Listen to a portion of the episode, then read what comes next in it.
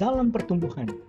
Jumpa lagi dengan arah pulang Personal Growth Journey episode 5 Menavigasi perilaku The New Normal Behavior. Saat ini kita pasti sudah tidak asing lagi dengan kata The New Normal. Ketika kita diperhadapkan dalam krisis pandemi yang belum berakhir sampai vaksin COVID-19 berhasil ditemukan Perubahan total yang sedang terjadi menguji seberapa besar daya tahan kita dalam mengelola pikiran dan emosi. Saya sudah menyampaikan di episode-episode sebelumnya bagaimana mengelola pikiran, ya dengan growth mindset. Bagaimana mengelola emosi dengan belajar mengembangkan kecerdasan emosional kita. Dalam episode ini, kita akan belajar perilaku ideal apa yang perlu kita ciptakan agar tetap bahagia, tidak stres, tidak galau dalam the new normal. Bagaimanapun menjadi bahagia, menjadi galau, dan menjadi stres dimulai dari sebuah keputusan.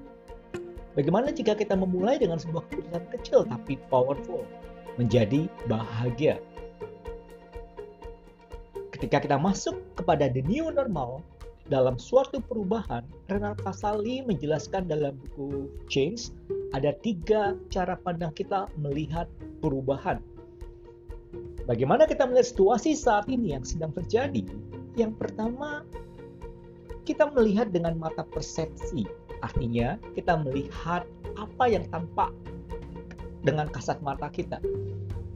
Kita mungkin melihat ada hal yang terjadi penurunan income, kita melihat ancaman-ancaman dalam pekerjaan kita, bahkan ancaman dengan mental kita. Kalau kita hanya terdiam dengan melihat melalui kasat mata atau mata persepsi, akhirnya kita terjebak diam di tempat. Mata kedua dalam melihat situasi yang terjadi adalah dengan mata analis. Kita melihat sesuatu dengan berbagai pertimbangan. Aduh, saya bisa nggak ya? Saya untung atau rugi ya? Aduh, saya masih bisa bertahan atau tidak ya? Nah, jikalau kita terjebak hanya dengan menggunakan mata analis, maka kita terbelenggu dalam berbagai kemungkinan. Dan kita tahu bahwa segala sesuatu perlu dicoba sampai betul-betul itu terjadi dan kita tahu result atau hasilnya. Yang ketiga adalah mata visi mata visi bicara tentang bagaimana kita melihat masa depan sebagai sesuatu yang bisa menjadi kenyataan. Itu sebabnya kita mesti bisa melihat ada keindahan di hari esok, the beauty of tomorrow. Kita bisa mengalami dan melihat yang namanya the beauty of change. Kita sudah mendengar tentang fenomena gunung es, di mana apa yang terlihat yaitu bongkahan es yang ada di permukaan air laut, itu tidak sebesar dengan apa yang ada di bawah permukaan. Artinya apa? Lapisan atas berbicara perilaku kita. Lapisan bawah berbicara value atau nilai, belief atau apa yang kita percayai. Itu sebabnya penting untuk kita mempunyai growth mindset dan kecerdasan emosional. Kita berperilaku berdasarkan stimulus yang kita terima Stimulus dapat berupa informasi yang kita lihat dengan mata, yang kita dengar dengan telinga, atau apa yang kita rasakan dengan indera kecap kita. Stimulus akan menghasilkan respon. Respon menghasilkan perilaku. Coba bayangkan, ketika kita sedang terlibat percakapan dengan seorang teman, dan teman kita berkata, Hey, ayam goreng KFC itu tiada duanya, enak banget informasi melalui apa yang kita dengar akan menstimulus kita. Pertama, bisa jadi kita berpikir, oh saya setuju. Atau bisa juga kita berpikir saya tidak setuju. Jika dalam pikiran kita, kita setuju, maka kita akan berkata, yes betul banget, yuk pesan KFC untuk makan siang kita, mumpung ada diskon nih. Nah, situasi kita dengan teman yang berkata tentang ayam goreng KFC tersebut menjadi stimulus dan menghasilkan perilaku. Situasi yang kita alami menghasilkan perilaku. Kita pasti berkeinginan agar situasi yang kita alami adalah situasi yang menyenangkan, sesuai dengan harapan kita, keadaan yang membahagiakan. Semua ada di dalam kontrol kita.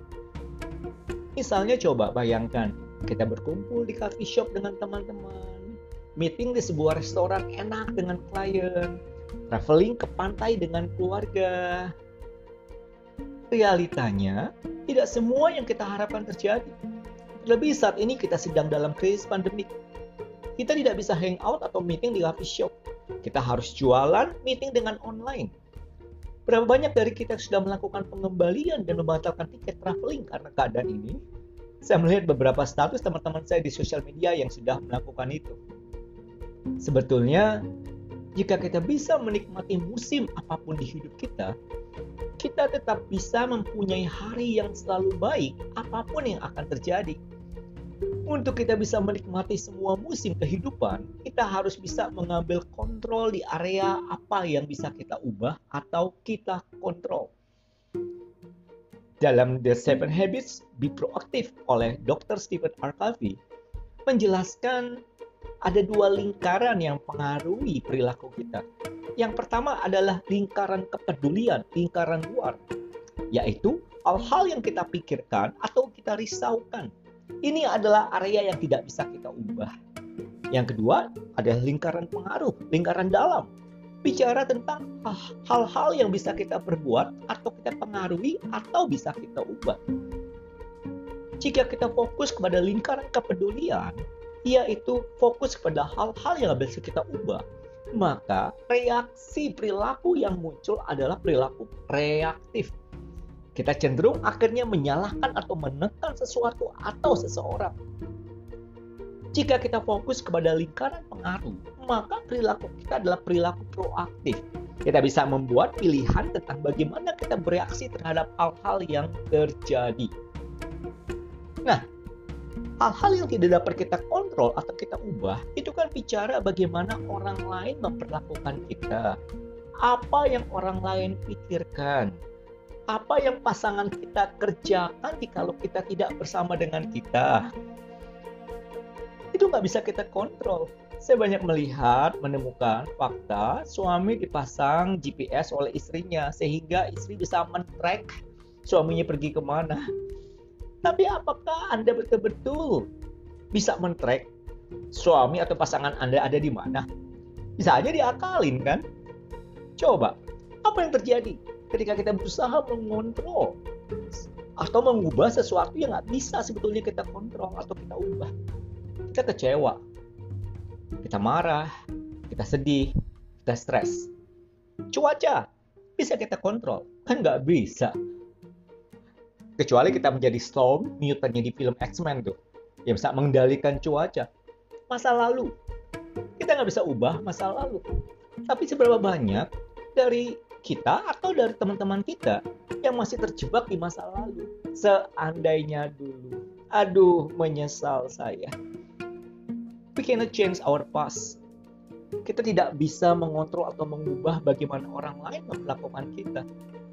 Kita tidak bisa mengubah krisis karena virus COVID-19 ini kita juga tidak bisa menghalangi atau mengubah, mengontrol ketika kita diminta untuk mempersiapkan diri masuk kepada tatanan the new normal.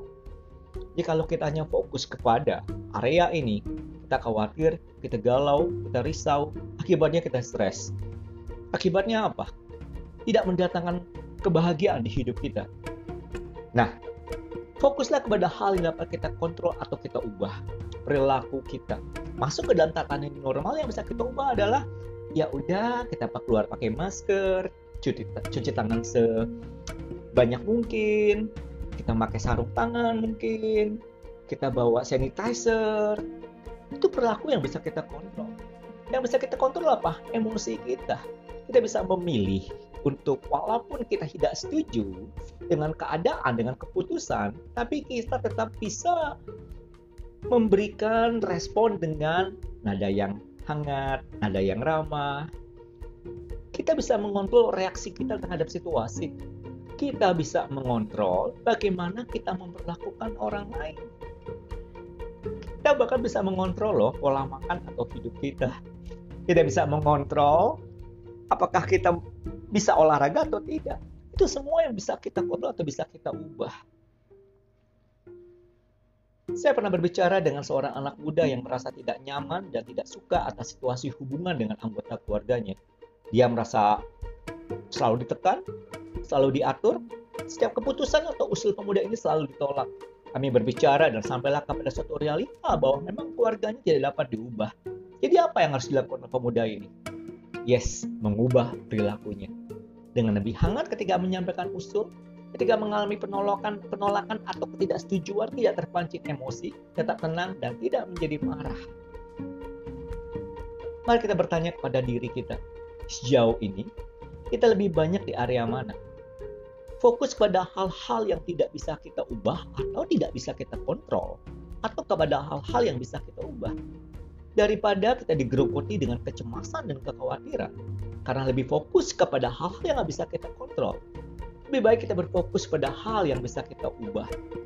Remote hidup kita ada pada kita. Tantangan terbesar yang perlu kita taklukkan bukan orang lain ataupun situasi, tetapi diri kita sendiri. Seperti sebuah quote bijak berkata, orang yang berhasil menguasai dirinya seperti pahlawan yang menguasai kota. Terima kasih sudah mendengarkan episode ini.